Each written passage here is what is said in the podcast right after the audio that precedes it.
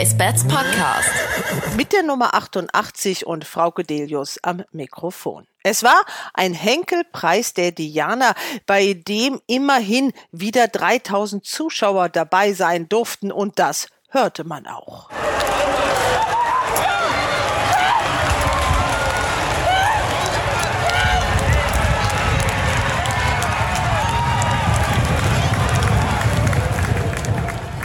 Die glückliche Siegerin war Palmas. Und das hoch überlegen mit sechs Längen in Rekordzeit. Züchter und Besitzer ist das Gestüt Etzian von Christiane Weil-Dasbach und ihrem Sohn Marc Sonnenburg. Für den Trainer Andreas Wöhler war es schon der fünfte Diana-Sieg, aber jeder fühlt sich schön an. Es war mal wieder richtig so ein toller, großer Sieg, oder? Ganz toll für einen Stall. Die kann es gar nicht glauben. Wer kann es gar nicht glauben? Christiane. Christiane weint. Wie gewonnen? Das ist nicht so. Ah. Christiane, Glückwunsch. Einfach mal heulen. Dankeschön.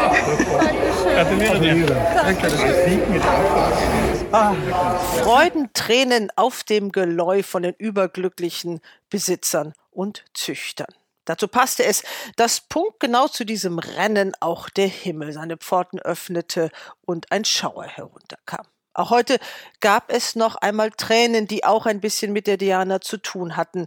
Nämlich bei unseren lieben Kollegen Katrin Nack und Jimmy Clark. Die hatten gehofft, dass ihre Empty Sky in diesem Rennen würde mitlaufen können. Aber zu diesem Zeitpunkt kämpfte sie schon um ihr Leben und hat diesen Kampf heute verloren. Wir können nur unser Beileid ausdrücken, gerade weil ihr als Besitzer und Züchter so außerordentlich engagiert und mit Herzblut dabei seid. Und das sind die Themen im Race Bats Podcast. Unser heutiger Interviewgast ist der Trainer Andreas Wöhler. Er ist der zweiterfolgreichste seiner Zunft nach Siegen.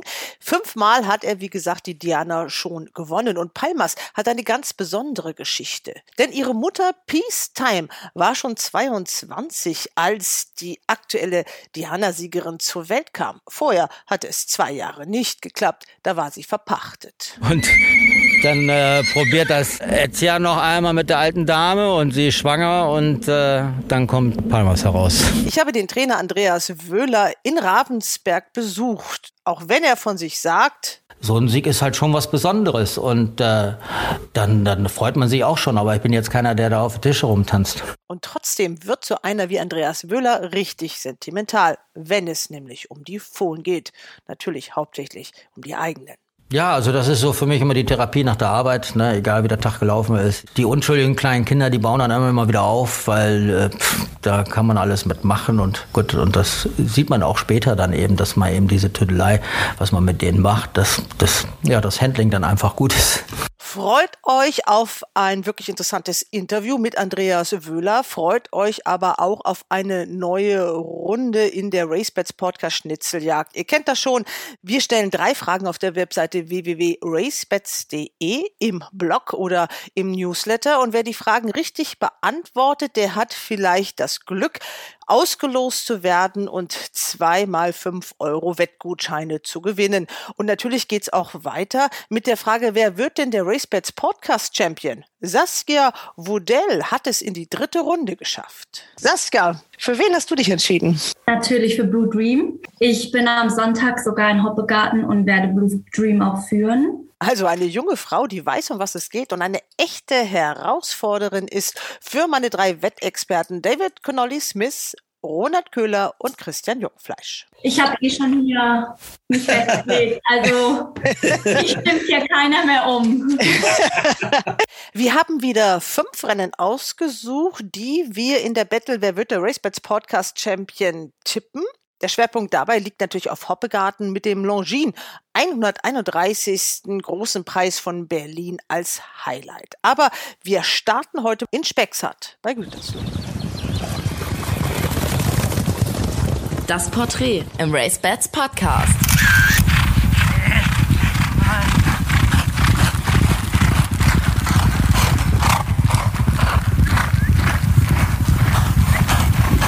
bin jetzt im Rennstall von Trainer Andreas Wöhler auf der Trainingsbahn. Fünf Tage nach diesem großen Erfolg. Andreas, der Alltag hat dich wieder.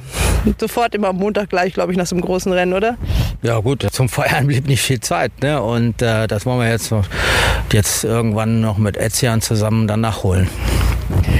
Der Sieg war ja in vielerlei Hinsicht ein ganz besonderer. Erstmal, glaube ich, da warst du selbst überrascht, war die Art und Weise, mit der Palmers das erledigt hatte, diesen Sieg im 163. Henkelpreis der Diana. Wir haben gehofft, dass es sehr gut läuft, weil sie zu Hause auch einen prima Eindruck machte und hatte sie auch nach dem letzten Rennen nicht unerheblich verbessert.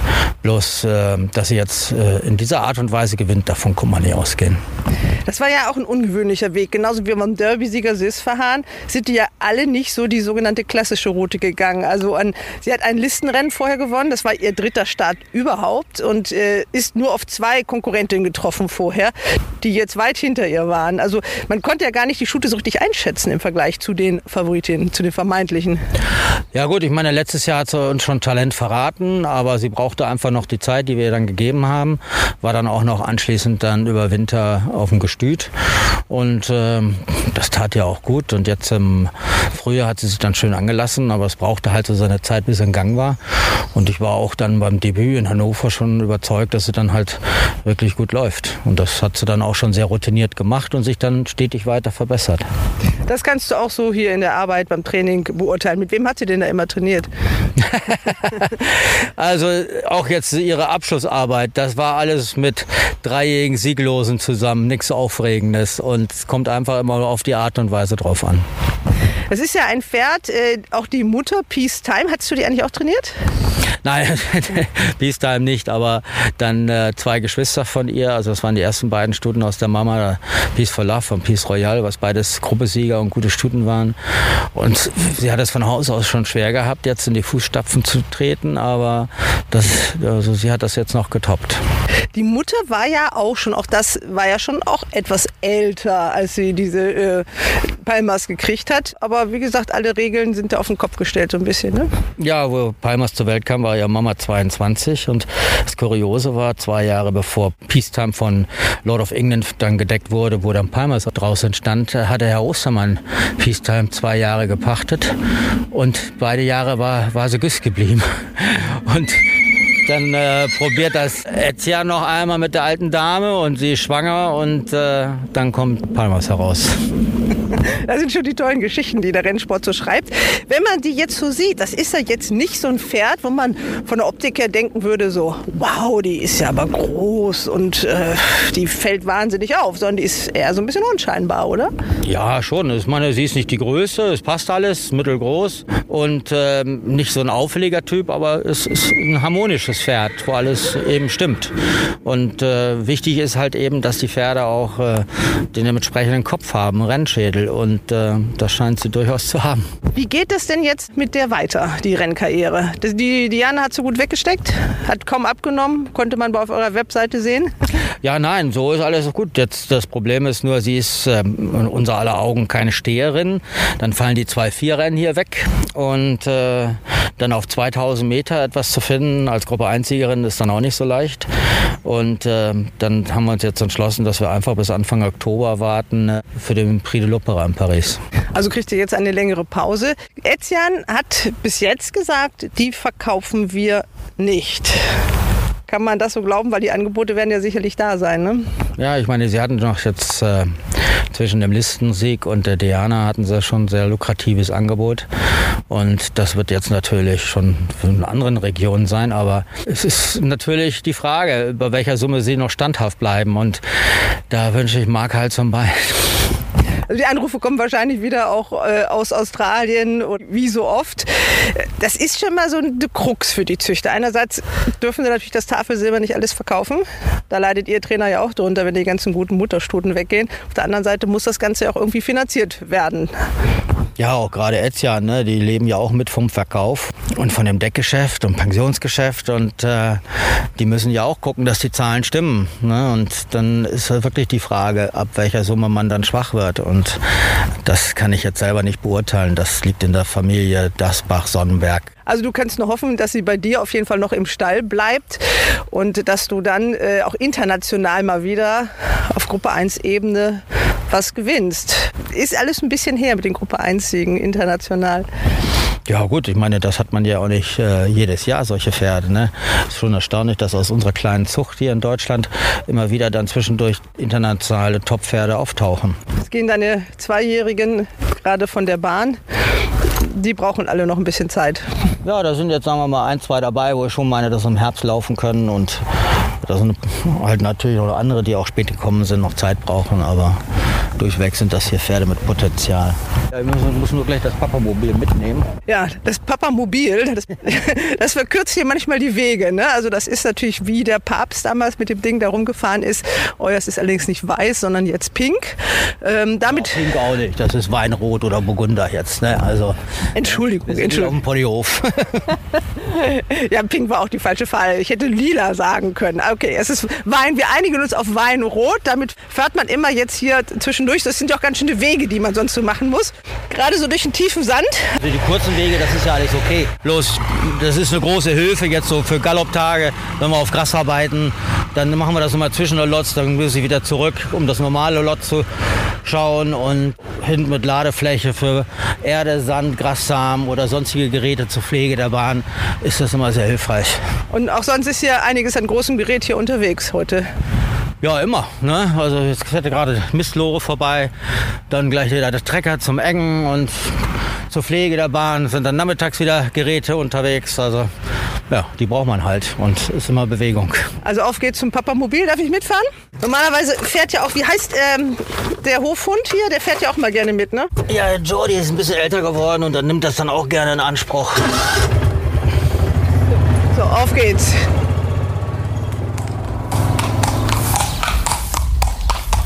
Ja, ich bin hier im Rennstall von Andreas Wöhler und treffe Yvonne Völsch, die man länger nicht auf der Rennbahn gesehen hat. Aber du bist wieder da. Ich bin wieder zurück und bin am Sonntag auch erst mal wieder in Krefeld im Einsatz. Ja, den Diana-Sieg mit Palmas, den hast du verpasst. Aber die Pia Küppers am Fürzüge. Genau.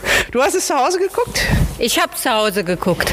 Wo warst du? Was hast du gemacht? Was nicht so toll ist, aber jetzt geht es dir besser. Mir geht's wieder super. Ich habe zwei neue Hüften bekommen und war fünf Monate vom Stall weg. Jetzt fünf Wochen wieder Eingliederung und seit August wieder voll im Einsatz. Du machst den alten Job als Reisefuttermeisterin weiter. Selbstverständlich. Das mit den Hüften, ich meine, du hast, glaube ich, den gleichen Arzt wie euer erster Stalljockey. Bei dem sieht man ja auch, dass man auch mit einer künstlichen Hüfte auch super gut drauf sein kann. Der saß nämlich auch im Sattel von Palmers. Ja, also mit den Hüften ist super gelaufen. Es war derselbe Operateur und jeweils zwei Wochen später schmerz- und krückenfrei gewesen. Und bei dir gleich beide Seiten? Nein, eine Hüfte ist im Anfang Februar, die andere Hüfte Ende März. Da lagen sieben Wochen zwischen. Trotzdem. Und äh, dann dieses Aufbauprogramm. Äh, du bist also jetzt wieder völlig schmerzfrei und kannst ja. dich wieder bewegen. Ja. Kannst auch wieder reiten? Äh, nee, ich bin die letzten Jahre schon nicht mehr geritten. Ich könnte es wieder, aber ich habe halt zu viel auch auf dem Boden zu tun ohne dich kann man das äh, sich hier gar nicht vorstellen. Ne? Also du bist Ravensberg hier von Anfang an dabei, ne? Ravensberg von Anfang an und schon vorher in Bremen fünf Jahre. Also seit Februar 99. Du hast ja die Anfänge hier auch mitgekriegt. Ich habe gerade gerätselt, wann es war. Du weißt es ganz genau, ne? Ende Oktober 2004 sind wir hier nach Ravensberg gekommen und dann äh, war der letzte Renntag in Bremen noch Ende Oktober. Dort haben wir die letzten Starter noch belassen in Bremen, um die ich mich gekümmert hatte. Und dann sind die dann hier auch mit eingezogen. Jetzt kommt gerade hier der Trecker mit dem Stroh. Ja, Yvonne, so ein Sieg mit Palmas, der war für den Stall, glaube ich, sehr wichtig. Der war sehr wichtig. Und so eine Siege sind immer am schönsten. Ja, das sind ja auch immer die großen Siege, die zählen. Wenn man so viel gewonnen hat wie euer Trainer, dann war Lacario der letzte Gruppe 1 Sieger und dann war eine längere Pause. Also deswegen, da schart man auch schon mit den Hufen und sagt so, jetzt war wieder so ein großes Ding. Definitiv. Es waren zwar einige Gruppesiege schon in der Zwischenzeit gewesen, aber Gruppe 1 ist halt doch was anderes. Also fünf Monate nur zu Hause, da ist es gut, dass es den Stream gibt, oder? Definitiv. Okay, ja, dann wünsche ich dir Hals und Bein, damit das jetzt so weitergeht. Und freue mich, also in Krefeld sagst du? Ja. Das hat auch gefehlt, oder das hast du ja, vermisst? Auf jeden Fall. Wie viele Pferde wirst du betreuen? ein Pferd, den Lacento vom Rennster Wöhler. Okay, da gucken wir ganz genau hin. Danke dir. Gerne. Ja, ja, die ist ja jetzt zusammen mit auch. Wir sind im Trappring. Und auch wenn wir jetzt nicht der orthopädische Fachpodcast werden wollen, wir müssen noch ein bisschen beim Thema bleiben. Denn es geht um Eduardo Pedrosa, den wir leider nicht angetroffen haben. Er hat kurzfristig getauscht, sich einen Tag Urlaub genommen. Aber der Trainer, der kennt ihn besser als jeder andere. So, was natürlich noch fehlt, ist euer fast eheähnliches Verhältnis, so will ich es nicht sagen, aber ihr habt Silberhochzeit gefeiert, dein Jockey und du. 25 Jahre. Ja, das ist in der heutigen Zeit natürlich auch schon ungewöhnlich, ne? Dass eine Verbindung so lange besteht. Und nein, ich bin auch froh drum. Eddie hat es jetzt auch gezeigt, dass er wirklich äh, noch ja, ein Top-Jockey ist. Ne? Und dass er dann auch, wenn es drauf ankommt, die Sachen dann verwandelt. Der letzte große Sieg von ihm war auch Lacario, also der letzte Gruppe 1 Sieg. Dann musste auch Eddie, genauso wie Yvonne Völsch, also die Adresse wird dann weitergegeben von guten äh, Chirurgen und Orthopäden, äh, musste an der Hüfte operiert werden. Aber die haben ganze Arbeit geleistet. Ja, also meine, vorher war das für ihn sehr schwierig, weil die andere Hüfte dann auch eben Probleme bereitete. Und dann blieb ihm eben nichts anderes übrig, dann die auch noch operieren zu lassen. Und es dauerte einfach diesmal ein bisschen länger, bis er dann eben wieder schmerzfrei war. Und äh, hatte deswegen auch seinen Katar-Aufenthalt letzten Winter dann frühzeitig abgebrochen. Und die Pause tat ihm dann wirklich gut, wo wir da auf der Suche waren nach einem neuen Reiter. Dann äh, muss ich sagen, habe ich nach vier Wochen, wo ich Eddie hier gesehen habe, dann gesagt, wir brauchen keinen anderen Reiter. Und dann hat sich die Suche dann auch erledigt gehabt. Und das war auch gut so. Der andere Reiter, das war deshalb notwendig, weil ihr hattet eigentlich ja einen neuen ersten Mann. Eddie war schon dann nur noch die Nummer zwei, weil Baujan Musabayev hier der aufstrebende Jockey bei euch war. Er war hier, ihr habt schöne Erfolge gehabt, aber ihr konntet ihn nicht halten. Ja gut, ähm, er ist natürlich den Finanzen da erlegen, ne, weil hat dann natürlich ganz andere Verdienstmöglichkeiten und ja, dann blieb nichts anderes übrig, außer den Job dann auch anzunehmen. Das heißt, das waren dann Dimensionen. Äh, er hat ja einen Festgehalt da im neuen Stall, da konntest du einfach nicht mithalten. Nein, das kann sich so ein Stall hier wie bei uns, kann sich das nicht erlauben. Das war ein Jockey, wenn es natürlich auch für die Jockeys gibt es ja wenige zu verdienen. Da ja sagt, kann man ihm ja auch nicht verdenken. Nein, das schon, ne? Bloß war halt nur naja, gut, das ist, darüber brauchen wir nicht reden, aber. Ist bei euch ja immer fast so ein bisschen wie eine große Familie mit eurem Team. Also du hast es mal gesagt, ganz äh, früher, als Werder Bremen noch äh, diese Mannschaft war, wo auch jahrzehntelang die gleichen Leute zusammen waren. Wir sind wie Werder Bremen. Ihr seid auch so ein bisschen wie eine Familie. Ja, ist so, ne, weil man hat das Vertrauen zueinander und das ist für mich auch das A und O, wenn man so mit eng miteinander zusammenarbeitet und äh, das ist so eine gewachsene Geschichte und äh, wenn das dann eben gut funktioniert, funktioniert, dann äh, ist es auch prima, dass man das so hat. Und Eddie, ich habe geguckt, der ist jetzt 47. Wenn man sich Frankie Dittori anguckt, da geht noch ein bisschen was. Ja, vor allen Dingen ist es ja ist wichtig zu sehen, dass der äh, Eddie jetzt auch ohne Schmerzen reiten kann. Und er hat eine ganz andere Lebensqualität und äh, fällt ihm natürlich auch vieles leichter. Das heißt, äh, das ist jetzt erstmal dein erster Jockey und bleibt es auch erstmal. Soll so sein. Darf ich jetzt hier einmal zwischenfragen? Wir sitzen jetzt hier im Büro. Es ist Donnerstag, Andreas. Du guckst jetzt gerade hier beim Dachverband nach. Die endgültigen äh, Startangaben und dann wie die Rennen zusammengesetzt sind. Also praktisch von der Renneinteilung. Es geht ja auch darum, mit, äh, wie das Personal dann eingeteilt wird. Das wird also erst so kurzfristig immer entschieden. Aber die wissen schon, dass sie am Wochenende arbeiten müssen. Ja, manche schon. Und dann brauchen wir dann jetzt, das haben wir ja vier Pferde, fünfte, sechste, zehnte laufen. Dann brauchen wir also zumindest mindestens drei Mann, weil mit fünfte, sechste, wo in einem Rennen zwei Pferde laufen, kommen wir ja mit zwei Mann nicht aus. Du hast jetzt gerade das Listenrennen hier auf, racebets.de Hoppe Gartner Fliegerpreis. Das interessiert natürlich besonders, auch wegen des Renntitels. Äh, Majestic Cold. Zweimal hat er schon Grupperennen gewonnen dieses Jahr. Ja gut, ich hat sich jetzt interessiert, welche Startbox er hat. Mit der 4 können wir sehr gut leben. Und weil die ein bisschen weiter außen, naja, geht schon. Ja, weil der See ist auch dabei mit Josef dann im Sattel, Josef Boyko. Ja, es treffen sich natürlich in diesen Sprinterrennen immer wieder die gleichen Pferde. Jetzt die ersten vier aus dem letzten Grupperennen äh, sind auch wieder dabei, weil man hat ja nicht viele Alternativen hier und ich wollte erst äh, dem Dicken halt eine Pause geben bis Baden-Baden, aber... Der Dicke, das ist Majestic Cold. Ja, und dann äh, wird er mir aber zu dick und deswegen läuft er jetzt hier in Hoppegarten nochmal. Also so ein bisschen Fitnesstraining auf der Rennbahn. Ja, Fitnesstraining auf der Rennbahn. Da hoffen wir, dass das auch gut geht. Eddie sitzt drauf. Der hat sich jetzt nach dem Preis der Diana ein paar Tage Urlaub genommen. Ja, was heißt paar Tage? Heute bis einschließlich Samstag und Sonntag ist er dann wieder im Geschehen drin in Berlin. Jetzt war er mit Deauville und ist natürlich auch ein langer Trip und hat mich gewundert, dass er gestern Morgen hier um kurz nach sechs wieder auf der Matte stand. Äh, Deauville war ja jetzt, ist so äh, im Trainergeschäft. Es wechselt, ne? Es ist, läuft gut und Deauville war jetzt eine Erfahrung, die nicht ganz so toll gelaufen ist. Ja, der eine hat sich eine Hufprellung zugezogen und die andere, äh, die hat jetzt auch sich irgendwie was wehgetan und da sind wir jetzt noch am Schauen, was damit ist. Also die Axana. Ja, weil sie war dann aus, aus der Maschine rausgeschlagen und da irgendwas passt ja nicht und wie gesagt, das finden wir jetzt gerade raus. Ihr seid ja auch sehr ambitionierte Züchter und da kommen wir jetzt auch zu einem Thema, was euch sicherlich auch sehr am Herzen liegt. Der Isfahan, der Besieger von 2016. Den habt ihr selber gezogen aus eurer Independent Miss. Die steht jetzt hier noch als Rentnerin mittlerweile, ist aber nicht alleine. Nein, sie hat ja einen Opa dabei, Simonas. Ne? Also das ist, unser, äh, das ist eine Art Zwangsehe, aber die haben sich gut arrangiert. Also und ich muss auch sagen, dass Emma mittlerweile das Kommando übernommen hat, was sehr erstaunlich ist, weil sonst ist der Opa immer sehr dominant gewesen. Emma war ja vorher, so habt ihr sie genannt, immer mit der Wurftaube zusammen. Also die beiden waren ein, ein Paar, Freundinnen über viele, viele Jahre. Jetzt ist die Wurftaube leider eingegangen. Vor zwei Jahren war das, glaube ich. Ja. ja. Und das heißt, da musste ein Partner gesucht werden. Und in, selbst in einem Rennstall wird da genau geguckt, dass das diesen alten Pferden, diesen Rentnern noch gut geht. Gut, der Opa ist ja dann äh, bei uns hängen geblieben, Simonas. Und äh, war immer so der Liebling aller Leute hier und wird nach wie vor noch mit Bananen versorgt, die er heiß und innig liebt.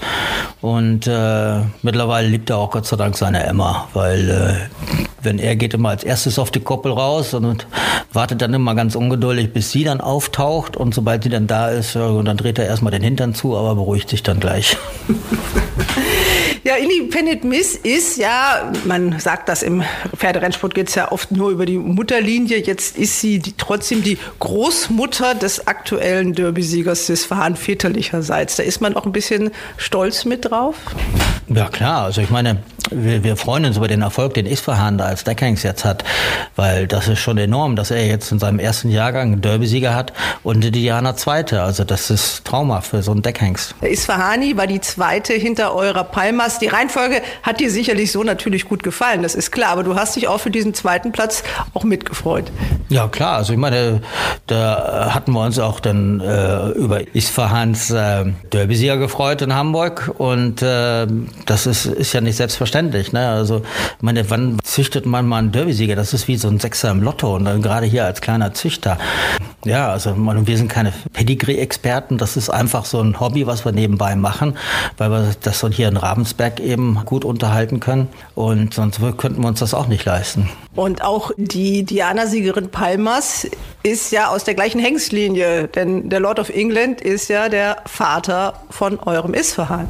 Ja, erstaunlich. Der Lord of England hat drei Gruppe 1-Sieger bisher gehabt. Den äh, Isfahan, dann die Palmas und zwischendurch dann auch noch die Feodora, die wir ja auch trainiert haben. Auch eine Diana-Siegerin. Das war jetzt Diana-Sieg Nummer 5 für dich. Ich habe mal nachgeguckt, du bist schon so irre lange dabei. Ich glaube, seit 1985 trainierst du Pferde. Ja, seit dem Herbst 85, da hatte ich den Stall dann äh, von meinem Vater übernommen und dann äh, 86 endgültig. Die Zahl der Gruppesiege, du hast jetzt fast 200 Gruppesiege, also jede Menge.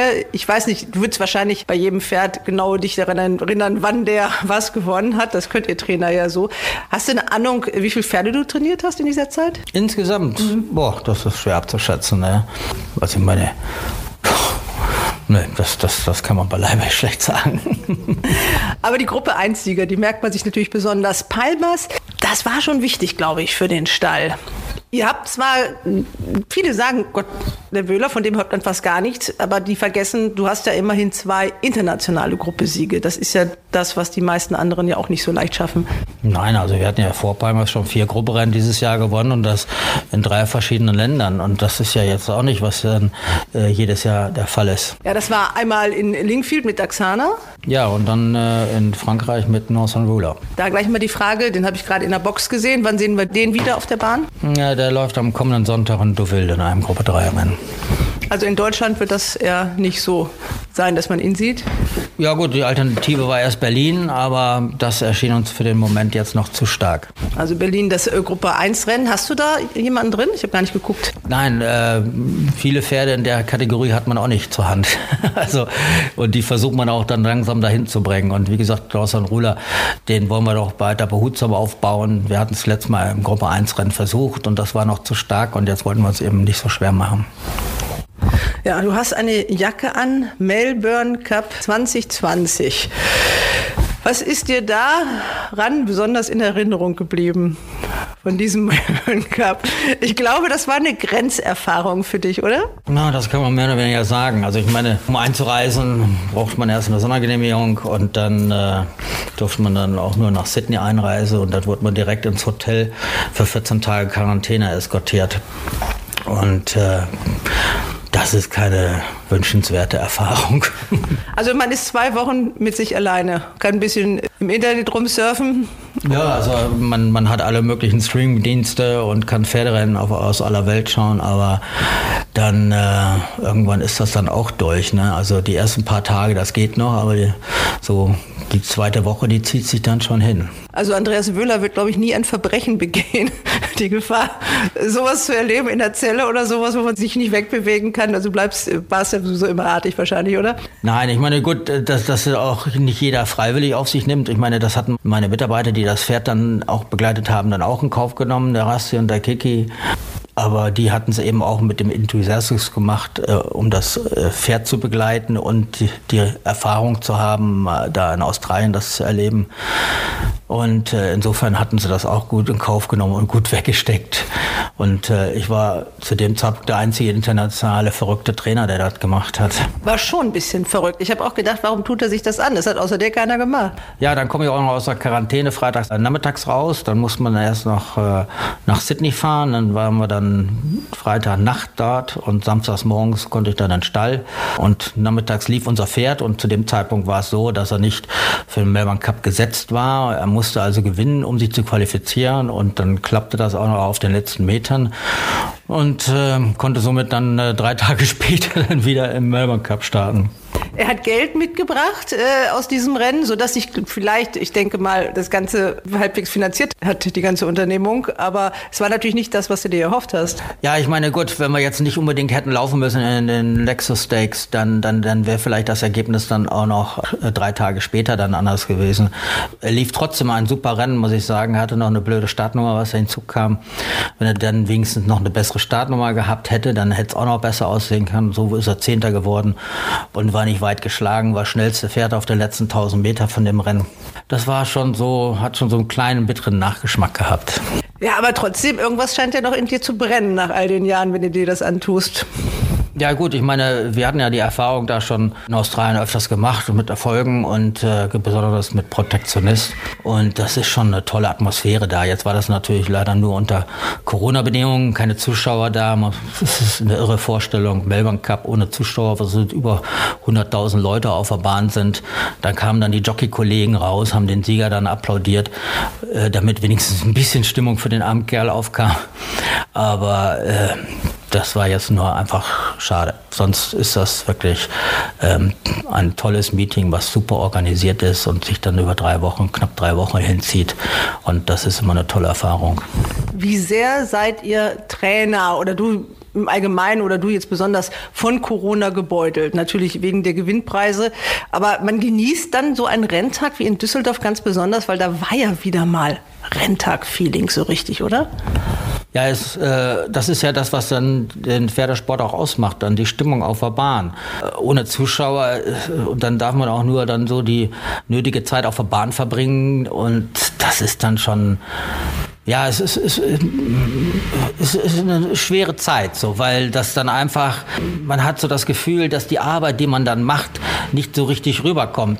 Es ist so eben, wenn jetzt schon mal ein paar Leute auf, auf der Bahn sind, ist es ein anderes Flair. Noch nicht so, wie es an sich sein könnte, wenn jetzt äh, volle Kapazität da wäre, aber immerhin. Jetzt war das so, dass natürlich genau, als die Startboxen aufgingen, der Regen anfing und da kam ein riesen Regenschauer runter, als ihr euch da auf der Bahn gefreut habt. Aber ich glaube, das habt ihr in dem Moment gar nicht so gemerkt, oder? Nein, also der Bruder von Marc hatte eine Brille auf, der hat zwar nichts mehr gesehen, aber trotzdem, das war ihm egal. Und äh, das spürt man dann gar nicht. Das ist dann unerheblich. Ja, genau. Die Siegerehrung war zu Ende, da konnten die Regenschirme wieder zusammengeklappt werden und das war auch der einzige Schauer an diesem Tag. Aber was bedeutet dir dieser Sieg? Äh, meine, du lässt dir die Emotionen ja immer überhaupt nicht so ansehen. Da denkt man immer, na gut, der Andreas freut er sich überhaupt so richtig? Ja gut, es ist eine Bestätigung für die Arbeit, die man macht, ne? von einem selber, vom ganzen Team.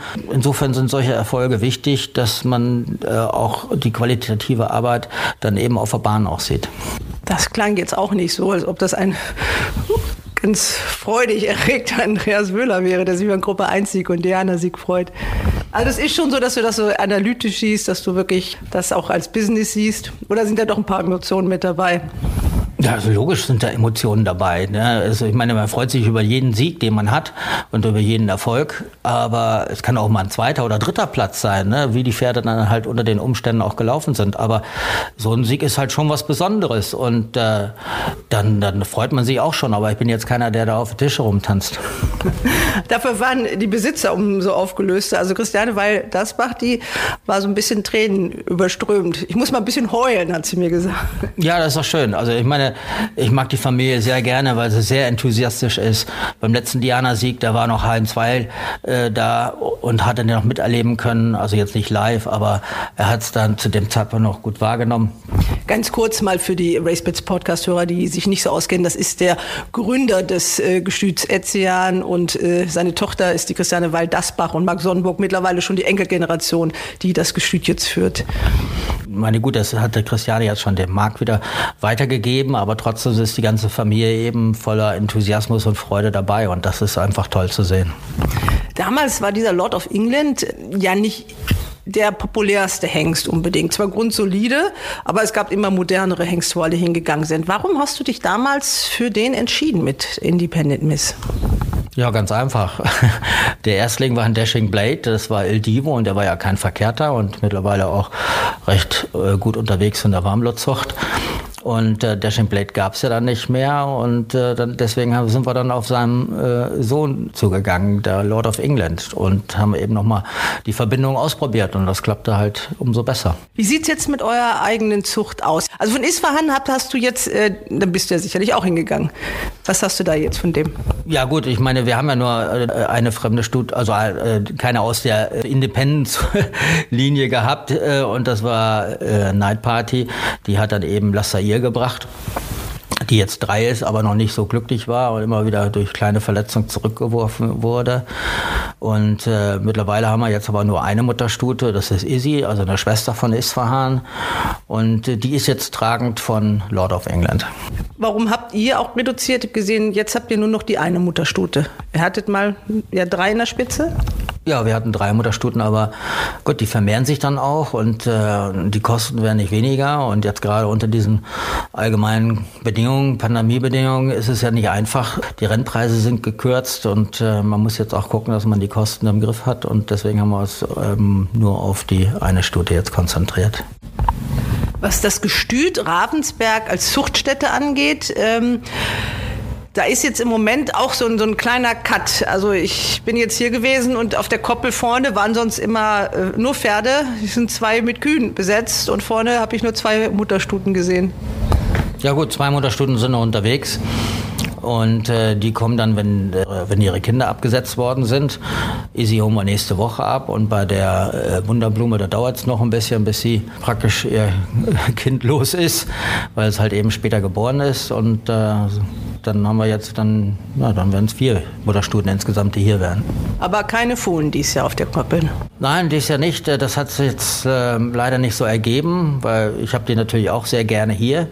Bloß jetzt ging das aus technischen und pferdegerecht werden eben nicht. Deswegen ist jetzt der Absetzer auf, äh, der bleibt dann auf Etzian wo die jetzt äh, auch noch die Isi ist und dann die Wunderblume ist auf dem Fährhof, wo dann auch ihr Absetzer bleibt. Dem wird dir was fehlen. Also äh, der Gang zu Koppel und den Nachwuchs beobachten, das äh, gehört doch eigentlich bei dir dazu, ne? Ja, also das ist so für mich immer die Therapie nach der Arbeit, ne? egal wie der Tag gelaufen ist. Die unschuldigen kleinen Kinder, die bauen dann immer wieder auf, weil äh, pff, da kann man alles mitmachen und gut, und das sieht man auch später dann eben, dass man eben diese Tüdelei, was man mit denen macht, dass das, ja, das Handling dann einfach gut ist. Erkennen die Pferde ihren Trainer eigentlich, auch wenn sie den jetzt mal ein Jahr nicht gesehen haben? Hast du das Gefühl, wenn du jetzt irgendwo dann mal so eine Mutterstute siehst, die du mal als Rennpferd im Stall hattest, dass sie dich erkennt? Ist das so? Ja, das glaube ich jetzt weniger. Also ich meine, dadurch braucht man einfach schon regelmäßigeren Kontakt. Und äh, wenn jetzt eben eine lange Zeit vergangen ist, dann äh, glaube ich schon, dass man da schon ein bisschen aus dem Sinn ist. Also die erkennen dann aber andere Pferde durchaus, die sie vielleicht länger nicht gesehen haben oder auch nicht. Also Wurftaube und Emma, wenn die sich länger nicht gesehen haben, haben die sich doch sofort wiedererkannt, oder?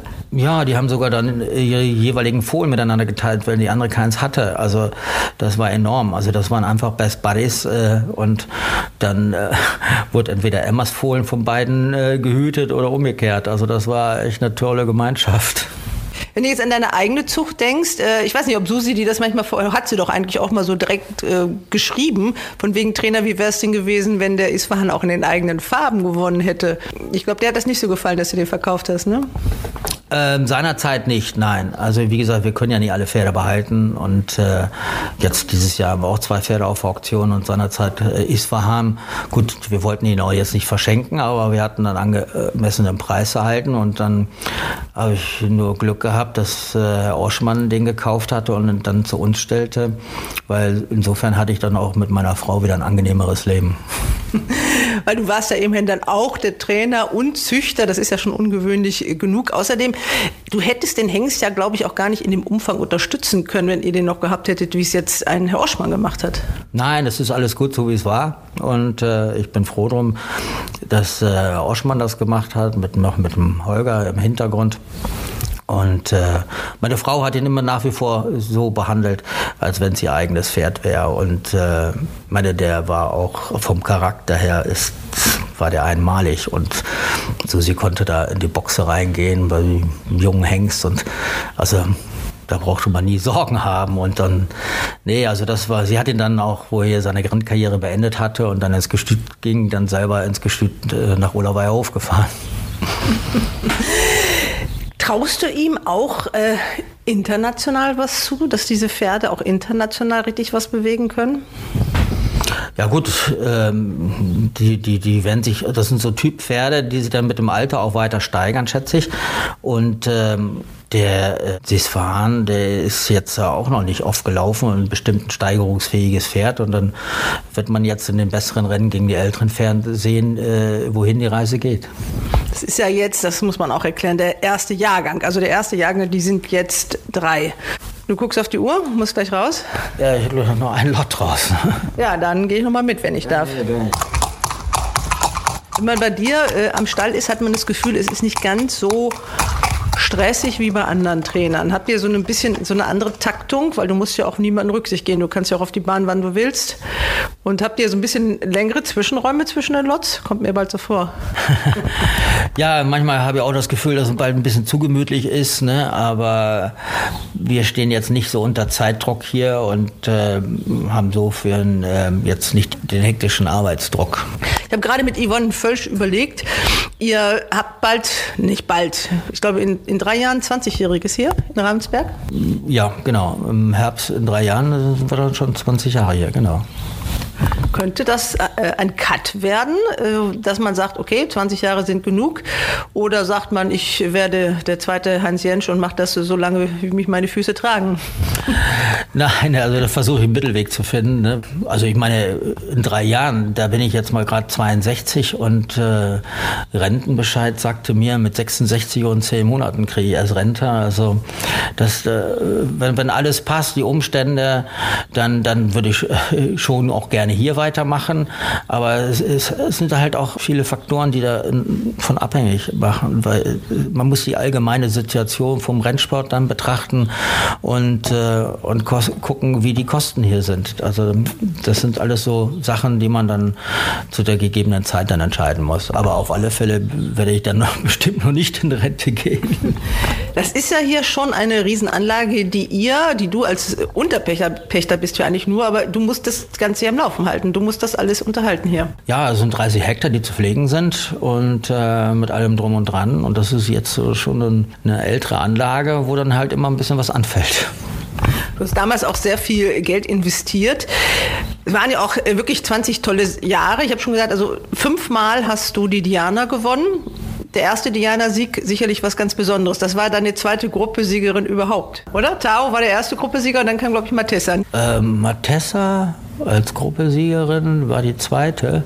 War gut, dann, ach so, die Diana war ja früher zu seiner Zeit. Nee, dann war Matessa die zweite Gruppesiegerin, ja. Das war schon eine herausragende Stute.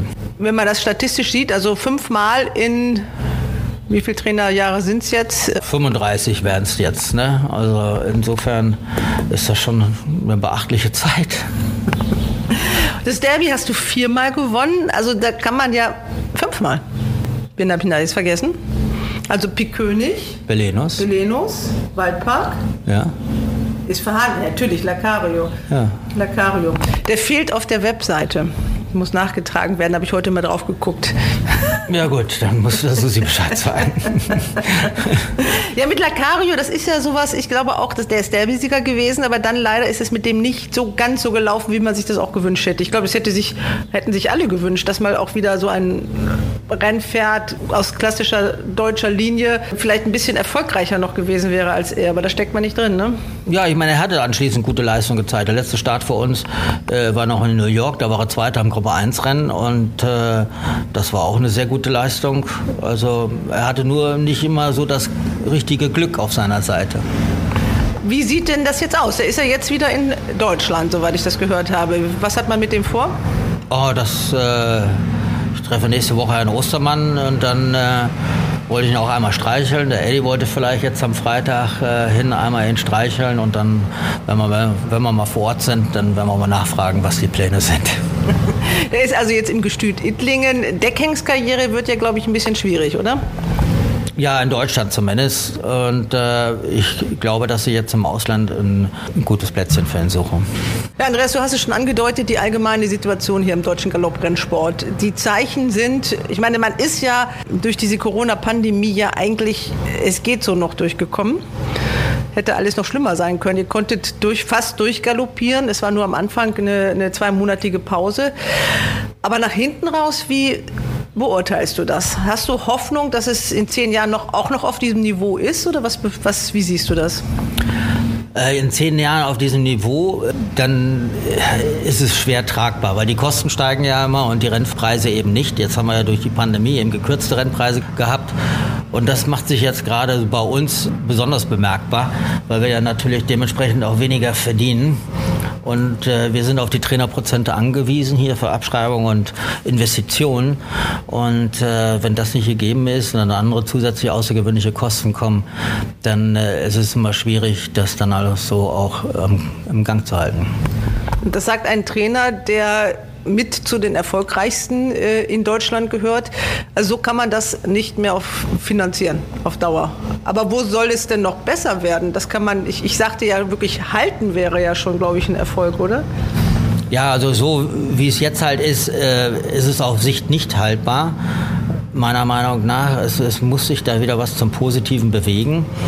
Also das heißt auch, dass die Rennpreise dementsprechend wieder angepasst werden. Und äh, manche Rennvereine schaffen das mittlerweile schon und manche große eben nicht. Und das ist eben schon bitter. Kann man das als Trainer nachvollziehen, warum manche Rennvereine es schaffen und andere das nicht machen? Also die, steht denen ja frei. Es gibt ja immer noch die Regelung, dass sie auch am unteren Limit äh, die, die Rennen nur dotieren. Manche geben sich Mühe, hat man das Gefühl, und bei anderen ähm, hat man Gruppe 1 Rennen und im Basisrennen gibt es dann nur Mini-Beträge. Na gut, das ist dann natürlich auch von Sponsoren mit abhängig und das war jetzt auch halt unter diesen Bedingungen halt eben schwierig. Bloß bei manchen Rennvereinen funktioniert das eben ganz gut, weil da sehr viel persönliches Engagement dahinter steckt. Und äh, gut, und bei manchen eben halt nicht ganz so. So, da ist ein vierbeiniger Freund. Der ist auch in die Jahre gekommen, ne? Ja, Jordi ist mittlerweile schon acht und äh, es ist so für seine Art Hund, ist es schon so ein betagtes Alter. Aber das ist ja nicht dein eigener, ne? Nein, er gehört Rasti und äh, meine äh, favorisiert auch noch eher Susi, weil sie immer was für ihn dabei hat. Aber einen eigenen Hund äh, habt ihr nicht. Keine Zeit, passt nicht, weil ihr reist zu viel oder wie? Wir würden einem eigenen Hund nicht gerecht werden, ne? weil wir einfach zu viel unterwegs sind. Wir hätten ja gerne einen eigenen Hund, aber das, das geht eben leider nicht aus diesen Gründen, weil wir dem nicht gerecht werden können. Wovon träumt Andreas Wöhler noch sportlich gesehen? Was möchtest du noch mal erleben? Was möchtest du noch mal erreichen? Oh, klar hat man bestimmte Ziele. Ja, und das muss sich auch in der Zeit dann ergeben, wenn alles passt. Aber jetzt darüber zu reden, das ist nee, nicht mein Ding. Welches waren die schönsten Jahre in deiner Trainerkarriere? Traumhaft war in den ersten Jahren der Jahrgang mit Lomitas, Matessa, Tao, Sugunas, ach und noch andere. Das war 91, dreijährig, also pff, das, das war schon äh, fantastisch und das gab dem Stall seiner Zeit einen enormen Schub. Und dann kam natürlich so das äh, 2001er Jahr hinzu, mit Silvano, Paolini und anderen.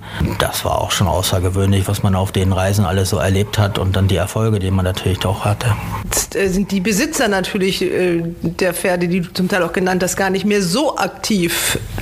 Kann man das so richtig nachvollziehen? Haben die die Lust verloren? Das, das hat verschiedene Gründe. Manche gibt es eben halt auch nicht mehr. Und äh, mittlerweile ist ja schon alles wieder 20 Jahre weiter. Und äh, ja, und dann ist es natürlich auch so unter den Umständen für, für Besitzer schwierig, alles weiter in Gang zu halten, die Investitionen dann zu tätigen und dann auch dann bei der Stange zu bleiben. Und deswegen freut mich das ja auch jetzt umso mehr, dass dann so ein Gestüt Etzian dann mit so einem Erfolg belohnt wurde. Die Wetttipps im RaceBets Podcast. Wir beginnen mit unseren Wetttipps für einen tollen Renntag in Hoppegarten, aber auch ein Rennen in Krefeld. In Miesau gibt's auch Rennen. Aber erstmal begrüße ich meine drei Wettexperten und ich beginne in München mit Ronald Köhler und David Connolly Smith. Hi, ihr beiden. Hi, Hallo hi, zusammen. Und Christian Jungfleisch in Quierschied. Hallo zusammen. Und erstmals haben wir eine Herausforderin aus unserer Battle. Wer wird der Race Bats Podcast Champion in unserer Runde? Das ist die Saskia Wudell. Hallo Saskia. Hallo, schön euch mal alle live jetzt zu hören und auch zu sehen. Ich freue mich. Du bist in der dritten Runde. Das haben noch nicht viele geschafft. Du bist jetzt erst die zweite. Du hast ein bisschen Glück gehabt dabei, das müssen wir sagen. Die erste Runde hast du klar gewonnen, mit 2-1. Und in der zweiten Runde ist etwas passiert, damit haben wir nicht gerechnet. Da mussten wir neue Regeln machen. du wolltest mehr Sieger, aber du hattest dann nur die eine. Ja, hat leider nicht so geklappt im Auktionsrennen. Da war mein Pferd ja nicht Starter. Ich hatte ja Atomic Blonde äh, als Tipp und dann wurde mir ja der Favorit zugeteilt. Und der wurde, glaube ich, nur, ich weiß nicht, Sechster oder Siebter. Und jetzt bin ich halt in Runde drei. Wir hatten nämlich alle zusammen Liberty London und keiner hatte noch irgendeinen Platzierten. Deswegen war es wieder Gleichstand. Und dann haben wir gesagt, was machen wir denn jetzt? Das haben wir in den Regeln nicht so vorgesehen. Und dann haben wir ganz einfach gesagt, okay, sie gewinnt den Wettgutschein, die 200 Euro. Sie kommt auch eine Runde weiter, aber du spielst, eine kleine Strafe muss sein, nicht um den doppelten Wettgutschein, sondern nochmal um 200 Euro. Das ist der Deal. Ja. Okay, ja, wir müssen natürlich noch einen kleinen Satz zum Henkelpreis der Diana sagen. Saskia, wir haben uns ja in Düsseldorf auf der Bahn getroffen. Nicker genau. und ich, wir haben uns getroffen. Du hast dann letztlich auch zugegeben, dass du ja nicht nur den einen Tipp hattest, den hattest du auch mit uns gleich, Normfliegerin, mhm. sondern du hast insgesamt sieben Pferde getippt. Aber die Palmas, hattest du die? Ja. Hattest du auch? Also ich hatte tatsächlich Palmas, dann hatte ich Isfahani, Noble Heidi habe ich in den letzten fünf Minuten noch gewettet, dann äh, Normfliegerin und ein Pferd ist noch übrig, ich weiß gar nicht mehr genau. Da hast du dann die Dreiwette getroffen. Ja. ja oh. wettest, wettest du immer so viel oder nur, weil dank Race dein Wettkonto so großzügig gefüllt war? Äh, ja, also ich konnte mich wirklich nicht entscheiden. Also normal immer zwei Pferde, aber dieses Mal war es echt sehr, sehr, sehr schwer. Aber hat sich ja für mich dann am Ende doch ein bisschen gelohnt. Also ist was bei hängen geblieben, trotz der vielen Wetten. Ja. ja. Holst du dir denn von deinem äh, Vater nochmal die Tipps? Oder sagt er dazu gar nichts? Nein. Nee, das entscheidet alles ich. Äh, ich gehe da so ein bisschen die Form durch. Viele Pferde kenne ich auch persönlich und ja, ich bin auch so ein bisschen eine äh, Sympathiespielerin. Das heißt, ich führe ja für Jan Korpers zum Beispiel Pferde. Dann ähm, Holger Faust kenne ich gut. Isfahani, Sisfahan hatte ich natürlich dann auch gewettet. Und so ist halt so ein bisschen, kommt es so zustande. Juanito hatte ich gewettet. Deswegen, ich spiele nicht auf Favoriten. Deswegen lohnt sich das bei mir dann meistens mehr, ähm, weil ich dann eben die Außenseiter spiele. Ja, Jungs, ihr seid sprachlos, oder? Ja, ja. also vernünftig gegen die Favoriten zu spielen. Das ja. sollten wir auch wieder öfter machen. Genau, also eine ernsthafte Gegnerin. Sie ist jetzt in der dritten Runde und wir gucken mal, was wir daraus machen. Wollen wir einfach mal in Krefeld anfangen, damit wir das dann praktisch erledigt haben und uns dann dem Hauptrenntag widmen können? Ich glaube, das ist eine ganz gute Idee, oder? Mhm. Christian, du hast ja. das Rennen ausgesucht, dann fang doch mal an. Ja, ich habe das jetzt genommen aus Solidarität zu Krefeld, weil ich gedacht habe, nur Hoppegarten ist ein bisschen äh, blöd. Das siebte Rennen, das letzte Rennen auch schon, also es sind nur sieben Rennen in Krefeld, aber immerhin wieder normale Rennpreise.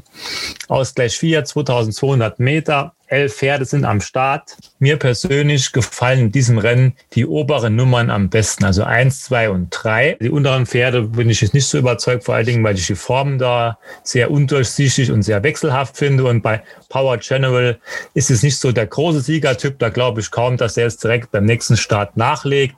Er hat in Harzburg ein leichtes Rennen gewonnen und jetzt wieder zu gewinnen, glaube ich nicht so ganz dran. Cholen gefällt mir ganz gut. Die Nummer eins war zuletzt zweite mit sehr hohem Gewicht in Köln. Davor die Form in Hamburg, die möchte ich gerne streichen, weil ansonsten war die Studie in diesem Jahr sehr formkonstant. Daher ist das so ein bisschen mein Tipp. Der Reiter reitet in letzter Zeit wieder ein bisschen öfter. Der kann auch gut reiten. Also daher bin ich hier voll mit der Nummer eins. Das ist mein Mumm. Die Nummer drei, Petit Paris, äh, hat in Hamburg auch einen Formansatz gezeigt, ist aber sehr wechselhaft in ihren Leistungen, was man auch am Formenspiegel sieht. Und dann die Nummer zwei, Lotaria. Die letzten Formen sehen nicht so gut aus, aber man muss sehen, dass sie in Hamburg gar nicht so weit weg war. Und jetzt wieder mit Erlaubnisreiter da kann vielleicht wieder ein bisschen mehr gehen, aber mein Hauptmumm ist die Nummer eins. Ich sehe das Rennen ein bisschen anders äh, wie der Christian. Natürlich hat Jolien auch in diesem Rennen eine Chance. Das ist überhaupt gar keine Frage, wird auch am Toto relativ kurz stehen. Ich denke, dass 2200 Meter allerdings die Grenze des Stehvermögens sind für Jolien. Da habe ich so ein ganz kleines Fragezeichen. Aber die Klasse hier ist natürlich auch nicht übermäßig. Also und mit der Erlaubnis von dem Snyders äh, ist das natürlich möglich.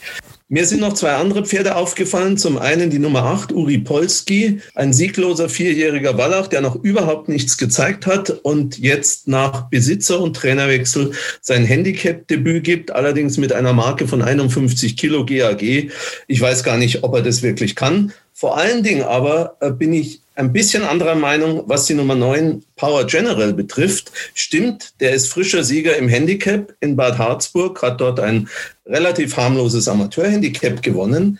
Aber wenn ich mich jetzt nicht ganz übel verrechnet habe, tritt er rechnerisch mit der gleichen Marke wieder an, mit der er in Harzburg gewonnen hat. Und zwar ist er in Harzburg mit dreieinhalb Kilo Mehrgewicht am Start gewesen. Also wie gesagt, ich glaube, das ist die gleiche GAG-Marke, die er jetzt hat. Er hat also eigentlich keinen Sieg auf Gewicht bekommen. Und soweit ich weiß, ist er ein absoluter Spezialist für festen Boden. Aber das weiß der Christian eigentlich besser, weil der, glaube ich, die Besitzer kennt, oder? Ja, das ist richtig.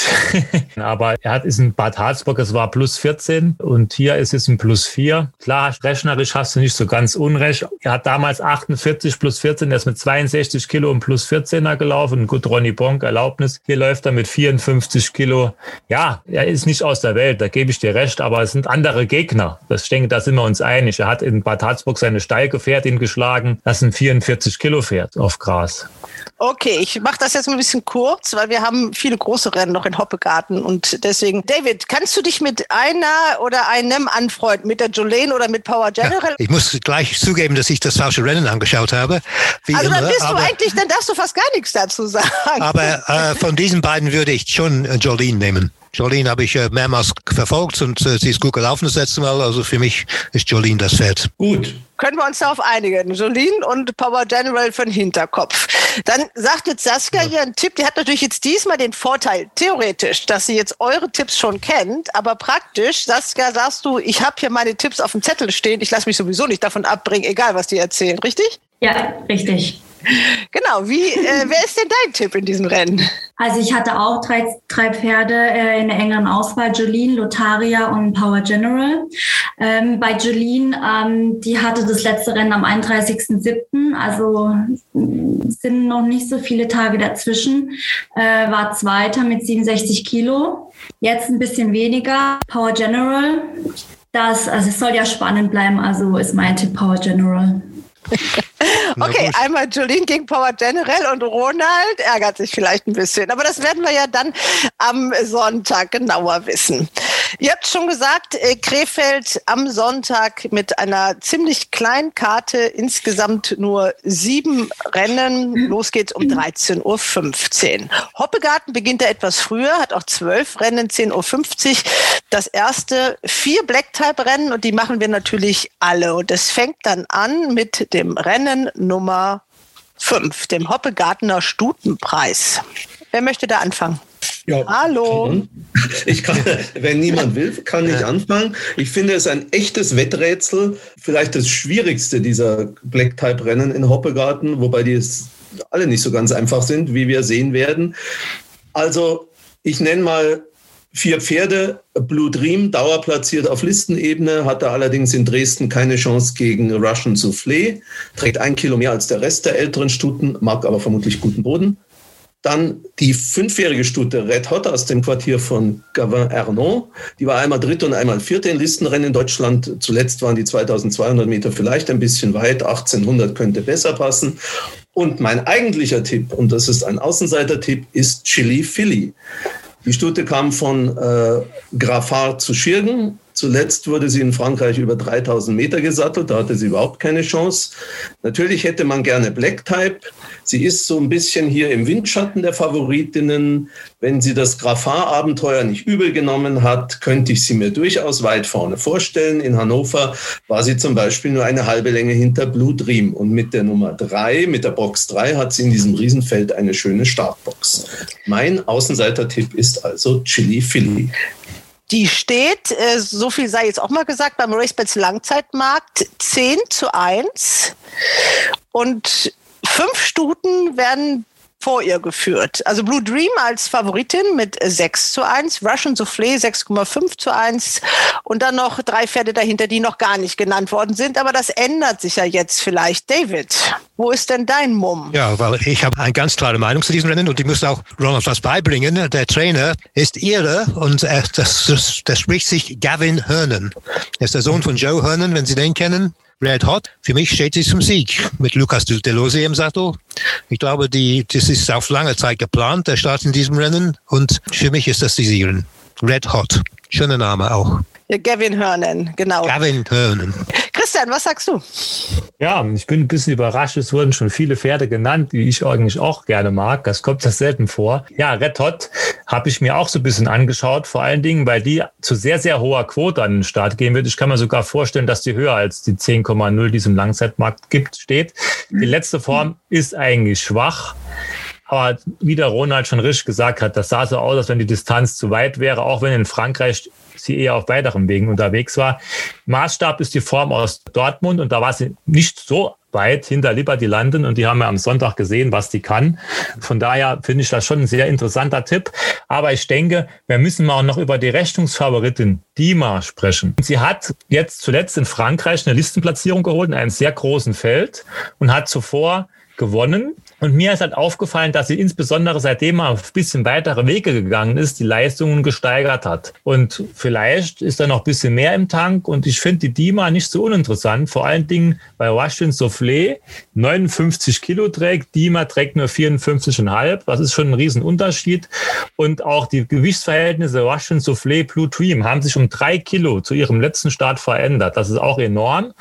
Und Dream ist so eine Stute, ja, die läuft immer gut, aber irgendwie so richtig zieht sie nie durch zum Sieg. Rolands Außenseiter tippt Chili Philly. Ja, ich glaube, das Frankreich-Abenteuer hat er nicht so gut getan. Sie war ja vorher auch schon mal in Deutschland, da hat das auch nie so richtig geklappt. Jetzt kam sie wieder zurück. Also wenn, ich hänge bei Red Hot oder halt Dima, finde ich auch schon sehr interessant, aber das ist so ein bisschen Spekulation, da weiß man nicht so richtig, was sind die letzten Formen da wert, aber ich denke, sie ist nicht ohne Grund Rechnungsfavoritin. Ja, ihr müsst euch trotzdem einigen. Ich habe zweimal Red Hot gehört, wenn ich richtig zugehört habe. Genau. Dann, Dann ist, nehmen wir Red Hot. dann ist also der Tipp der Race Bets Podcast Wettexperten Red Hot mit 2 zu 1. Saskia, für wen hast du dich entschieden? Natürlich für Blue Dream. Ich bin am Sonntag sogar in Hoppegarten und werde Blue Dream auch führen. Sie war mit mir jetzt schon dreimal Zweite, als ich sie am Führzügel hatte. Ich glaube, ihr Problem ist einfach ein bisschen die Startbox. Deswegen hat es wahrscheinlich auch noch nicht zum Sieg gereicht. Die ist immer so ein bisschen aufgeregt und macht immer so ein bisschen Theater. Wenn Blue Dream am Sonntag gut in die Startbox geht, dann klappt es hoffentlich. Denn, so viel ich weiß, die äh, Besitzertochter, die Maria, hat nämlich am Sonntag Geburtstag. Und das wäre natürlich das perfekte Geburtstagsgeschenk für Maria. Das sind natürlich die absoluten Insider-Infos. Die hat man nur, wenn man im Führing unterwegs ist und die Pferde am Zügel hat. Okay, Saskia, das war dein Tipp jetzt im Hoppegartner Stutenpreis. Jetzt geht's mit unserem Rennen weiter, dem racebets.de Hoppegartner Fliegerpreis. Und bevor ihr da anfangt, äh, ich war ja heute bei Andreas Wöhler und natürlich habe ich ihn auch zu diesem Rennen gefragt. Und er hat zwei Pferde im Rennen, aber er spricht hauptsächlich über den Dicken. Ich wollte erst äh, dem Dicken halt eine Pause geben bis Baden-Baden, aber Der Dicke, das ist Majestic Cold. ja, und dann äh, wird er mir aber zu dick und deswegen läuft er jetzt hier in Hoppegarten nochmal. Also das ist praktisch ein bezahltes Training, so sieht er das. Okay, also wer möchte zu diesem Rennen was sagen? David, du hast noch nicht angefangen. Ich denke schon, dass Andreas Wilde das Rennen gewinnt, aber ich bin nicht sicher mit welchem, weil ich ein bisschen Mumm auch auf Waldesee habe. Der ist zweimal sehr anständig gelaufen, aber Majestic Colt ist vielleicht das beste deutsche Pferd über 1200 Meter. Ich glaube auch, dass die gerade Bahn in Hoppegarten ihm liegt. Und Eddie Pedrosa ist in äh, super Form, wie wir letzte Woche gesehen haben, mit Palmas und so weiter. Also Majestic Colt ist das Pferd, aber wie gesagt, Waldesee, das könnte knapp sein zwischen den beiden. Aber ich tippe in jedem Fall auf einen Würdesieg. Das reicht uns nicht. Also du musst schon dich auf einen Dann tippe festlegen. ich auf, dann nehme ich Waldesee. Okay, also David votiert für Waldersee. Was sagt ihr beiden? Bei dem Rennen kann man nur vier Pferde für die Platzierung in Frage und vier andere erfüllen sich vielleicht so ein bisschen den Traum, nochmal Listenrennen mitzulaufen. Ich habe bei Waldersee das Problem, dass er in Hamburg doch sehr weit hinter Majestic Colt und Colmy Mister war und die Ge- Gewichte haben sich nicht verändert. Daher tue ich mir da ein bisschen schwer mit der Formumkehr, muss ich ganz ehrlich sagen. Und Colmy Mister sah in Hamburg sogar kurz wie der Sieger aus. Also der angeflogen kam, das sah schon sehr, sehr gefährlich aus. Was mich ein bisschen stört an Colmy Mister bei diesem Start, der hat jetzt wieder einen neuen Jockey im Sattel. Ich denke, es ist immer wichtig, wenn der Jockey das Pferd schon kennt. Moserbayev kann ihn nicht reiten, weil er für seinen Chef reiten muss. Daher gehe ich wieder mit Majestic Cold, auch wenn die Quote sehr gering ist, weil er ein halbes Kilo besser steht als in Hamburg und weil er halt wirklich tadellose Formen vorzuweisen hat. Daher gehe ich wieder mit Majestic Cold. Und Ronald, was sagst du? Ja, jetzt wird es schwierig mit der Einigung, weil ich bin tatsächlich für ein drittes Pferd und ich bin für Colmy Mister. Der hat mir sehr gut gefallen beim letzten Start. Wie der Christian sagt, der schien schon fast am Majestic Colt vorbei zu sein. Der Majestic Colt ist ein großer Kämpfer und es reitet James Doyle. Das ist auch kein ganz schlechter Jockey. Also das stört mich jetzt nicht, der Jockeywechsel von Musabayev auf Doyle. Der Trainerwechsel und vor allen Dingen die Umstellung auf kürzere Distanzen hat sich bei dem Pferd offenbar sehr positiv ausgewirkt. Was für Waldersee spricht, ist vielleicht ein bisschen der trockenere Boden. Das Pferd könnte besser laufen, aber Startbox 7 auf der geraden Bahn in Hoppegarten gefällt mir auch nicht so. Da startet er relativ weit innen und gewonnen wird fast immer außen. Ja, klar kann Majestic Colt gewinnen, aber die 1,9 oder 2,0 oder was es da auf den geben wird, das ist mir einfach zu wenig. Als Wetter würde ich Majestic Colt nicht wetten. Und hier geht es ja auch ein bisschen ums Wetten. Also wäre mein Tipp Call Me Mister. Wie auch immer Frauke, du jetzt unsere drei Tipps auseinanderklamüserst. Wir haben jetzt Majestic Cold, wir haben Call Me Mister und wir haben Waldersee. Habe ich das richtig gesehen? Das hast du richtig gesehen, ja. Okay, jetzt gucke ich mal, Drei was. Männer sind uneins. Komm, das soll ja öfter mal vorkommen. Ne? Also Majestic Cold steht 1,9 zu 1. Call Me Mister 4,33 zu 1 und Waldersee 6 zu 1.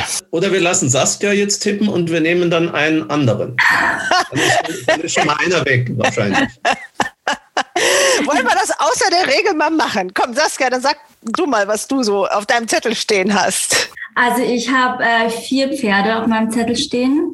Majestic Cold, Call Me Mister, die Bujaba, die hatte jetzt gar keiner von euch. Und Waldersee, Call Me Mister war hinter Majestic Cold ganz, ganz knapp geschlagen.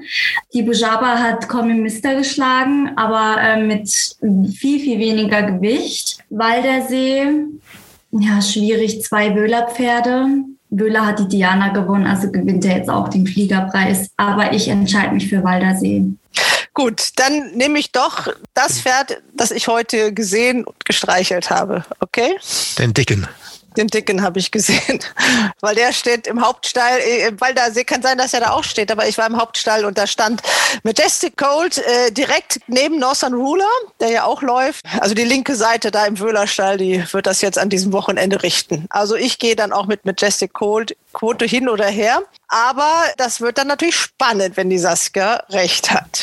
Dann kommen wir zum Hauptrennen, den 31. großen Preis von Berlin. Acht Pferde sind am Ende vom Tag übrig geblieben. Ja, es ist ein schönes Rennen, ein Gruppe 1 Rennen und eigentlich ein würdiges Feld, würde ich sagen. Vor allem für mich interessant sind die zwei englische Starter. Eins davon ist die Stute Alpinista. Die ist vielleicht das Pferd mit dem besten Pedigree im Rennen. Die ist eine Tochter von Frankel, ein super Pferd und super Deckhengst auch und kommt aus der sehr guten Familie von Albanova, die vor ein paar Jahren drei Gruppe 1 Rennen gewonnen hat in Deutschland. Sie ist, Albanova ist die zweite Mutter von Alpinista. So Mark Prescott, immer ein sehr gefährlicher Trainer hier und Luke Morris, der Schaujockey im Sattel. Aber für mich, Charlie Appleby ist in super Form. Er gewinnt alles überall in jedem Land sozusagen. Also für mich ist Walton Street das beste Pferd im Rennen und er wird die deutsche Favoriten wegputzen. Das ist ein Wort zum Sonntag. Da laufen ja immerhin so Pferde wie Torquator Tasso, der dieses Rennen im letzten Jahr ja übrigens gewonnen hat. Jetzt ein anderer Jockey drauf. Kaspar ist ja auch nicht so ganz schlecht. Mehrfach schon Gruppe 1 platziert und Gruppe 2 Sieger. Ronald, was sagst du denn? Ja, die beiden Pferde aus England sind harte Brocken. Das sehe ich schon auch so. Vor allen Dingen Walton Street. Der Gruppe 2 Sieg von Alpinista in Haydock, das war schon gut natürlich, aber vielleicht hat sie dort nicht die Welt geschlagen. Aber Walton Street, Godolphin, Charles Appleby, klar, das ist immer hoch zu respektieren. Das sind harte Brocken für einen Torquator Tasso, aber ich glaube, dass dieses Pferd dieses Rennen trotzdem gewinnen kann. Und ich traue ihm das zu. Ich war immer der Meinung, dass dieses Pferd sich vierjährig noch steigert. Jetzt muss er es beweisen. René Picholek im Sattel. Mein Mumm ist Torquator Tasso. Christian, du bist jetzt das Zünglein an der Waage. Du entscheidest das jetzt. Also ich bin von dem Walton Street gar nicht so angetan und ich bin überrascht, dass ihr jetzt so auf den so sagt, dass es das ein harter Brocken ist. Also ich wäre sehr enttäuscht, wenn Torquator Tasso diesen Engländer nicht schlagen kann. Bin ich ganz ehrlich, weil dann ist Torquator Tasso nicht das Pferd, was wir alle denken. Walton Street, ich habe mir das mal extra angeschaut. Die Formen in Dubai sind sehr stark. Das ist schon richtig. Aber alle Formen, die er in Europa gezeigt hat, ist nicht mehr als Gruppe 3. Und wenn man mit Torquator Tasso den Arc anpeilt, also dann muss man so ein Pferd schlagen. Und vor allen Dingen, es, mir sind oft schon diese Charles Appleby Pferde aufgefallen, die dann im Winter gut gelaufen sind in Dubai. Die sind dann sind dann hier bei uns nicht ganz so stark. Ich schätze da die Alpinista ein bisschen stärker ein. Die war immerhin auch schon Gruppe 1 platziert in England, wo sie nur von Love geschlagen war. Gut, war weit hinten dran, aber trotzdem. Also ich wäre, wie gesagt, sehr enttäuscht, wenn Torquator Tasso dieses Rennen nicht gewinnen würde. Also David, du bist überstimmt. Ja, aber ich werde sicher Wall Street wetten. ja, das musst du ja als Engländer. David. Okay, aber Saskia, du hast jetzt zugehört, du hast ein paar Mal genickt. Jetzt bin ich mal gespannt, wen du hast. Dann äh, habe ich noch Imi auf dem Zettel stehen. Auch ein tolles Rennen gelaufen im Derby. Allerdings Derby, ich weiß nicht, ob er danach schon so wieder fit ist für so ein gutes Grupperennen. Deswegen sind wir dieses Mal einer Meinung und ich entscheide mich auch für Tokato Tasso der ist in Hamburg ein überragendes Rennen gelaufen mit René Picholek, der ihn jetzt am Sonntag wieder reitet. Die zwei sind für mich eh ein perfektes Team. Ja, der Titelverteidiger. Und eben Hamburg war, wie du auch gesagt hast, das ja wirklich ein, ein tolles Rennen ja. mit diesem Duo René Picholek und Torquator Tasso. Also, da seid ihr euch einig. Dann haben wir dann noch den Steherpreis. Das ist dann das Rennen Nummer 10. Christian, fang du mal an. Ja, also meines Erachtens sind da auch vier Pferde mit Chancen unterwegs. Da ist auch wieder eine englische Gaststute dabei, dreijährige Stute, die ja nur mit 51,5 Kilo ins Rennen geht. Ich weiß nicht genau, wie man das jetzt so ausspricht. Englisch ist ja nicht so ganz mein Fachgebiet. Ich auch nicht. Das ist, glaube ich, Alerta Rocha und das ja. heißt, ich habe extra nachgeschaut, ja. Katastrophenalarm. Katastrophenalarm. Oh, Katastrophenalarm. Okay. Ja. Die Stute kommt aus Handicaps. Bei ihrem letzten Start sind nur drei Pferde gelaufen aber sie hat immerhin trotzdem ein Rating von 81 Kilo zugeschrieben bekommen vom deutschen Handicapper und sie läuft, ist mir aufgefallen, wie eine Steherin. Sie muss schon früh angefasst werden, aber packt nochmal schön an. Also das sieht schon ganz gut aus und ich bin halt ehrlich, wer die Woche Deauville verfolgt hat, der hat mal wieder gesehen, äh, die deutschen Steher, die sind halt doch nicht so sehr stark und der ist natürlich eine interessante Stute. Was mich halt so ein bisschen überrascht hat beim letzten Start, da wurde sie von vorne geritten. Das habe ich eigentlich so noch nie gesehen. Jetzt gibt man auch noch weitere Distanz. Da kann man, ja, da muss man sehen. Ich würde sie gerne ein bisschen mehr aus der Reserve haben. Ich kann mich nicht so richtig entscheiden. Ich schwanke zwischen Deja und Alerta Rocha, also der 4 und der Nummer 10. Aber ah, vielleicht meine beiden Münchner Kollegen haben da bestimmt die zündende Idee. Ja, meine zündende Idee ist natürlich das Katastrophenalarm. Ist ganz klar mit diesem Gewicht. Das ist ein typisch Prescott-Pferd, die, die sich von Start zu Start steigert. Das ist, er ist bekannt dafür, dass er seine Pferde sehr langsam aufbaut und dann plötzlich wusch, dann gewinnen die vier, fünf Rennen nacheinander. Für mich hat die bestimmt mehr im Tank als 81 Kilo. Memphis ist vielleicht die, die beste der deutschen Studen. Der zweite Platz auf dem Orleans-Rennen war natürlich sehr gut. Aber der ist äh, unberechenbar und wie gesagt, wie äh, Christian gesagt hat, die Taktik habe hab ich nicht verstanden vom letzten Rennen, aber für mich äh, Katastrophenalarm. Ronald. Ja, das möchte ich erst mal sehen. Also klar, die hat drei Handicaps hintereinander gewonnen. Ich habe mir auch die letzten beiden Rennen von Alerta Rocha angeschaut. Also in dem drei Pferderennen zuletzt, da tat sie sich wirklich nicht ganz leicht als 1,5 zu 1 Favoritin. Ich bin nicht sicher, ob das reichen kann. Gegen eine Stute, die immerhin mal Diana Zweite war, von eigentlich Davids Lieblingstrainerin, Jasmin Almenräder. Ja. Der wundert schon sehr, ne, dass er die diesmal überhaupt nicht nennt. Ne? Naja, ich bin ja. ganz, ich bin völlig fassungslos eigentlich. War ja eine Bank eigentlich in meinen Augen. Sir Mark, Sir Mark Prescott ist auch ein Lieblingstrainer von ah, mir. okay. Aha. Und ich weiß, wie er funktioniert. Das ist äh, typisch, was er jetzt macht mit dieser Stute. Okay, also äh, die Naida hat sich zuletzt im Weidenpescher Steher Cup mit einer eindrucksvollen Speedleistung gegen Ida Alata zurückgemeldet. Danach ging sie im Hansa-Preis vorne und war geschlagen. Aber sie wird von trockenem Boden profitieren und ich nehme mal an, dass sie nicht wieder vorne gehen. Weiß ich nicht, aber werden wir sehen. Also mein Tipp ist eigentlich Naida. Aber eigentlich haben zwei das Pferd von Sir Mark Prescott genannt, oder? Habe ich das so richtig gehört, Christian? Das war ja auch dein Mumm unter anderem. Also wenn mich entscheiden muss, schon, obwohl ich ein bisschen mehr an Dea denke, aber klar. Wir haben beide die Nummer 10 Ayata Rocha genannt, ja. Und ich bin sehr gespannt, wen Saskia hat. In dem Hoppegartner Stierpreis habe ich mich äh, für die englische Schimmelstute Alerta Rocker entschieden. Ja, für mich ein überragendes Pferd. Also die englische Stute ähm, hat für mich da die besten Chancen. Wenn ich gewusst hätte, dass es eine Stimmelstute ist, hätte ich vielleicht versucht, das nochmal ein bisschen umzulenken, damit wir ein bisschen unterschiedliche Tipps haben, weil ja dann praktisch äh, das ganze Wettspiel schon wieder ziemlich früh entschieden ist, weil ihr in den letzten beiden Rennen euch nun gleich entschieden habt. Aber trotzdem, so soll es sein. Also nochmal jetzt so die Tipps. Das siebte Rennen in Krefeld. Saskia, da hattest du Power General und ihr habt euch für Jolene entschieden. Dann der Stutenpreis, Saskia Blue Dream. Gegen Red Hot meiner drei Wettexperten. Dann haben wir den Fliegerpreis. Du hattest dich, äh, Saskia, für Waldersee entschieden, das eine Wöhlerpferd, und ihr für Majestic Cool. Das heißt, du warst nicht, ich musste mich dann hinterher entscheiden und habe dann das andere Wöhlerpferd genommen, ähm, den dicken, wie er im Stall heißt. Dann haben wir den äh, großen Preis von Berlin, den 131. Da glaubt ihr beide, dass Quator Tasso dieses Rennen mit Reno Picholök gewinnt. Und auch im Hoppegartner Steher Preis seid ihr euch einig. Alerta Rocher soll es richten. Die englische Schimmelstute, die magst du ja besonders gerne, Saskia, ne? Aber Naida ist auch eine Schimmelstute. Ja, ich weiß, aber ich muss meinen Engländern ein Rennen treu bleiben. Hast du eigentlich einen englischen Pass? Ja. ja sehr gut. ich ja, mehr leider. David ist zu uns äh, hinübergeflüchtet. Ja, nach Brexit. nach dem Brexit, genau. Okay, ja, dann haben wir die Tipps. Ich glaube, wir sollten noch ein Wort zu Misau sagen. Die feiern ein großes Jubiläum, das hundertste nämlich. Christian, du kennst die Bahn. Das ist richtig. Äh, Misau ist also großzügigere Bahn, als viele Zuschauer wahrscheinlich denken. Und am Samstag kann man sich ja mal live anschauen. Es sind leider trotz guter Rennpreise nur recht kleine Felder zusammengekommen. Aber ich denke, es sind trotzdem interessante Rennen. Zweimal wird es das Duell E gegen Peter Schmidt geben. Und Hello Motor, ein alter Freund aus unseren Winterrennen, hat auch sehr gute Chancen in einer Prüfung.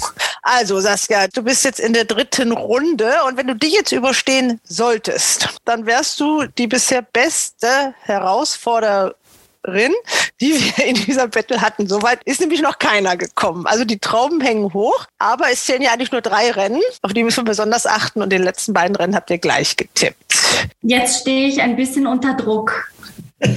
Ja, aber du machst das schon. Ich habe da keine Bedenken. Okay, ihr Lieben, ich bedanke mich. Ich entschuldige ein bisschen die schlechte Qualität. Ich weiß nicht, wer hier bei mir auf der Leitung steht. Ich kann fast zur Post rüber gucken. Ich wohne in der nordrhein-westfälischen Landeshauptstadt, aber in Nordrhein-Westfalen läuft ja, wie wir dieser Tage gerade erfahren mussten, auch nicht immer alles rund. Ja, ihr Lieben, ich wünsche euch ein schönes Wochenende. Viele gute Tipps, nicht nur in eurer Battle, sondern auch sonst. Macht's gut. Ciao, ciao. Ciao, ciao. ciao. Bye, bye, bye, bye. Hals und Bein. Bis zum nächsten Race Bats Podcast.